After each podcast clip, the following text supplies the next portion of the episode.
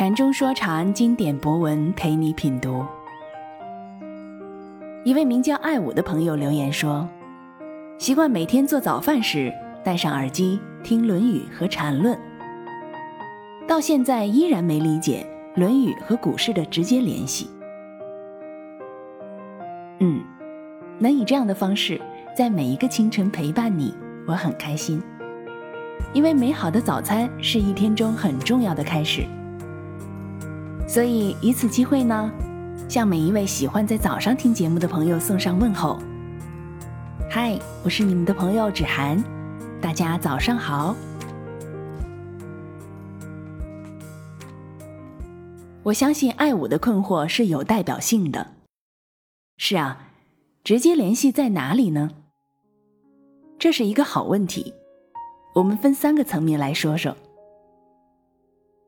首先是补课。禅师在文章中有过明确的系列表述，我之前有将这些内容摘录出来，制作了《论语详解》专辑的开篇。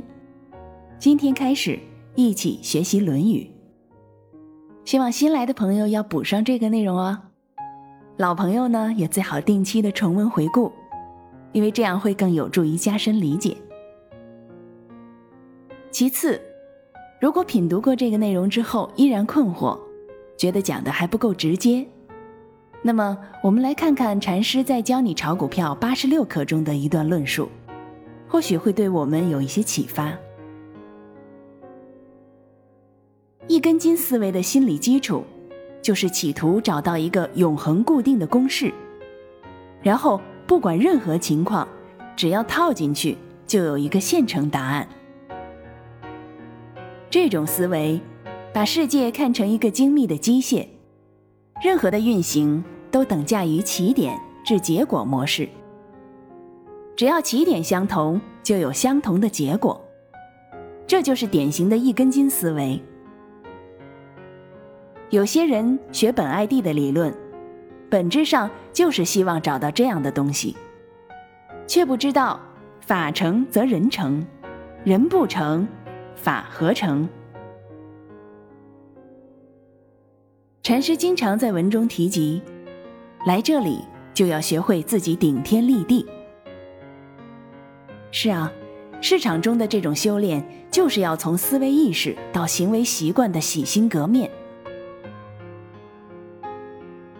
最后呢，我想说一下，在股票与《论语》这二者之间的关系中，我发现了一个很有趣的现象。禅师多次强调要股市上脱胎换骨，多看本艾蒂说的《论语》，那是源泉。但品读栏目的数据显示，听股票的人越来越多，而听《论语》的人只有股票的三分之一。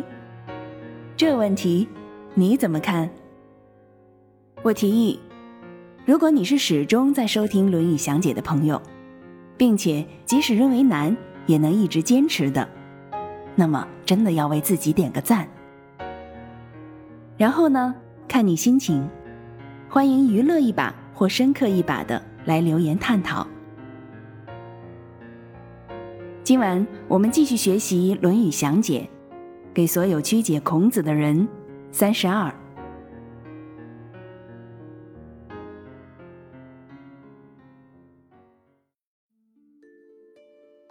子曰：性相近也，习相远也。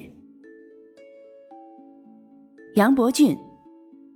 孔子说，人性情本相近，因为习染不同，便相距玄远。钱穆先生说，人的天性是相近的，由于习惯而相远。李泽厚。孔子说，人性本相接近，习俗使之遥远。康有为。后人言性甚多，士硕以为性有善有恶，人之善性养而治之，则善长；性恶养而治之，则恶长。夫子建，七雕开，公孙女子之徒，皆言性有善有恶。孟子则言性善，荀子则言性恶，告子则言性无善无不善，杨子则言善恶混，皆逆于善恶而言之。孔子则不言善恶，但言远近。详解。通常的断句是：性相近也，习相远也。在这种断句下，前三人解释大同小异，但都不及康有为解释的全面。康解最重要的一点是指出了性不应逆于善恶，而本章的着力点在近远两字上。何谓性？即是黄书，性，人所秉以生也，即性是人所被赋予而得以生的，也就是说性是先天先验的。即是黄书进一步解释道，人具秉天地之气以生，虽父厚薄有殊，而同是秉气，故曰相近。也就是说，这个先验的基础被定为天地之气。这种解释必然要面对这样的难题：鸡鸭鹅兔是不是秉天地之气以生？显然，在上面的解释体系中，这问题有着肯定的答案。那么，根据相同的逻辑，人之性与鸡鸭鹅兔之性也是相近了。如果这种解释成立，最大的贡献在于即刻就能解释为什么满大街的人都这么容易就成了鸡鸭鹅兔。难道就因为人与鸡鸭鹅兔本来的性相近？更严重的是，即使承认人的先验动物性，按照同样的逻辑，动物性与石头瓦砾的物性也同样性相近。这样，所谓人性只能归之于物性。那么，专门讨论任何先验人性都毫无意义。人性就是物性，又何必专门去人性什么呢？而先验的讨论非人性，也同样面对难题。人而无性，则何谓人？人和物性相近，那如何分别人是人？人与物又如何不同？其实，在先验的角度，无论肯定什么否定什么，都会引发困难。以为从否定的角度出发就能逃避困难的，最可笑的大概要算自摸着号称完全击败马克思的波普尔。他的所谓正伪原则自以为高明，在本I D眼里不值一看。正伪和正真其实是一体的两面，任何以正为前提的活动都有一个鲜艳的前提，就是可证之存在。相应的，当一个命题被证伪时，只不过同时证明了在命题所构成的集合里，正确的命题被包含在被证伪命题的补集里。所谓波普尔正伪原则，只不过在逻辑上等价于先验的假设可证命题集合的存在，以及正确的命题被先验的假设在可证命题集合里。而且，按照所谓的正伪原则，同样一个困难的问题会出现，就是正伪原则的可证伪性。当波普尔把所谓的可证伪性当成所谓的科学原则时，他自己理论的科学性就此动摇。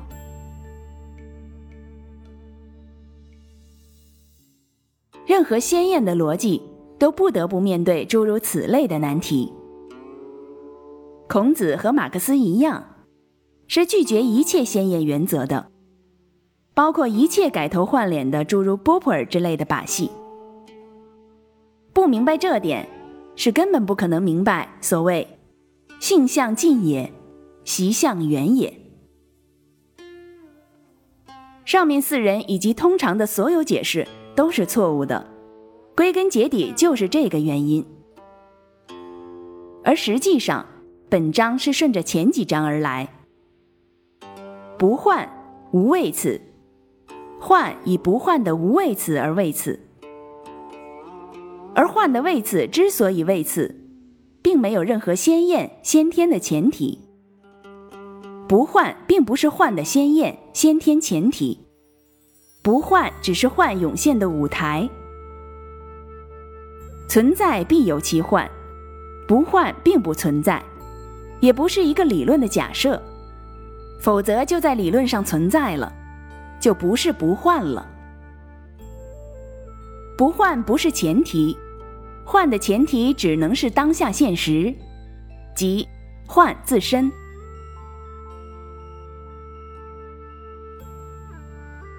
而正确的断句应该是：子曰，性相近也，习相远也。相，去声，有其谓次，相应的就有其谓次所显之相。离相而求一抽象鲜艳的谓次而不可得。近，缠缚也，其相立，必缠缚其性。何谓性？性，心生也，心直患为不患之生，进而以性性相，因而近也，生其缠缚也。所有以理论而理论的理论，都逃不了这个性相近。只要像马克思所指出的，诸如哲学家等依然以解释世界为己任，那这个性相近的恶性循环就没完没了。而世界不是用来解释的，世界是用来改变的。马克思如是说，孔子也如是说。患以不患的无谓次而谓次，而不同谓次的实践，就是人对世界的改变，从而才有人不至的世界到人不允的世界。何谓习相？就是《论语》开始所说的“学而时习之”。相，因有患其患而相其相。而人能学能明了的，只是各种不同位次的相。除相之外，并没有相之后所谓先天先验之性。相而习，学其相，并不是要忽悠出各种的所谓理论来，而是要习，以习习其相。习的根本目的，就是要改变世界。就是不相其相而显其心相，就是与天其时而天与其时，与地其利而地与其利，与人其和而人与其和。远，深远，深奥。真正深远深奥的是习，是实践，是改变，而不是那些书虫们的哀嚎和忽悠。但必须指出的是，这里并不否认任何理论存在的价值，反而是肯定所有理论存在的价值。理论以无价值之不患而显示出其价值，理论的价值以理论的无价值而价值，而理论的无价值之不患是缠缚在现实之患上的。理论因此缠缚而显示出不同的位次来，而理论的位次是缠缚在现实的位次上的。但这种缠缚如果是一种一对一的逻辑关系，那就不是缠缚了。所谓的现实离不开某种理论视角的照射，把现实绝对化，把现实变成某种鲜艳先天的前提，同样是可笑的，如果现实真是鲜艳先天的前提，又何来现实的改变？不同位次的理论也可以出现在同一位次的现实里，而显示出其位次来。反之，利用同一位次的理论可以变出不同位次的现实来，而显示出其位次来。而这才是理论的不换，缠缚在现实之幻上。这才是理论的位次，缠缚在现实的位次上。只有这样，才能算真正明白何谓缠缚，何谓性相近也。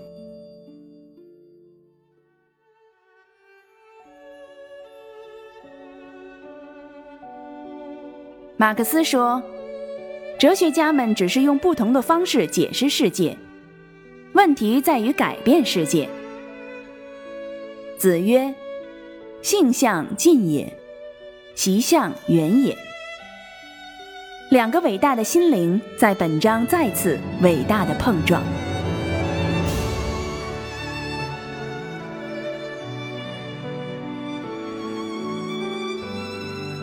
禅中说禅白话直译。子曰：性相近也，习相远也。孔子说，以性性相，缠缚呀。以习习相，深奥啊。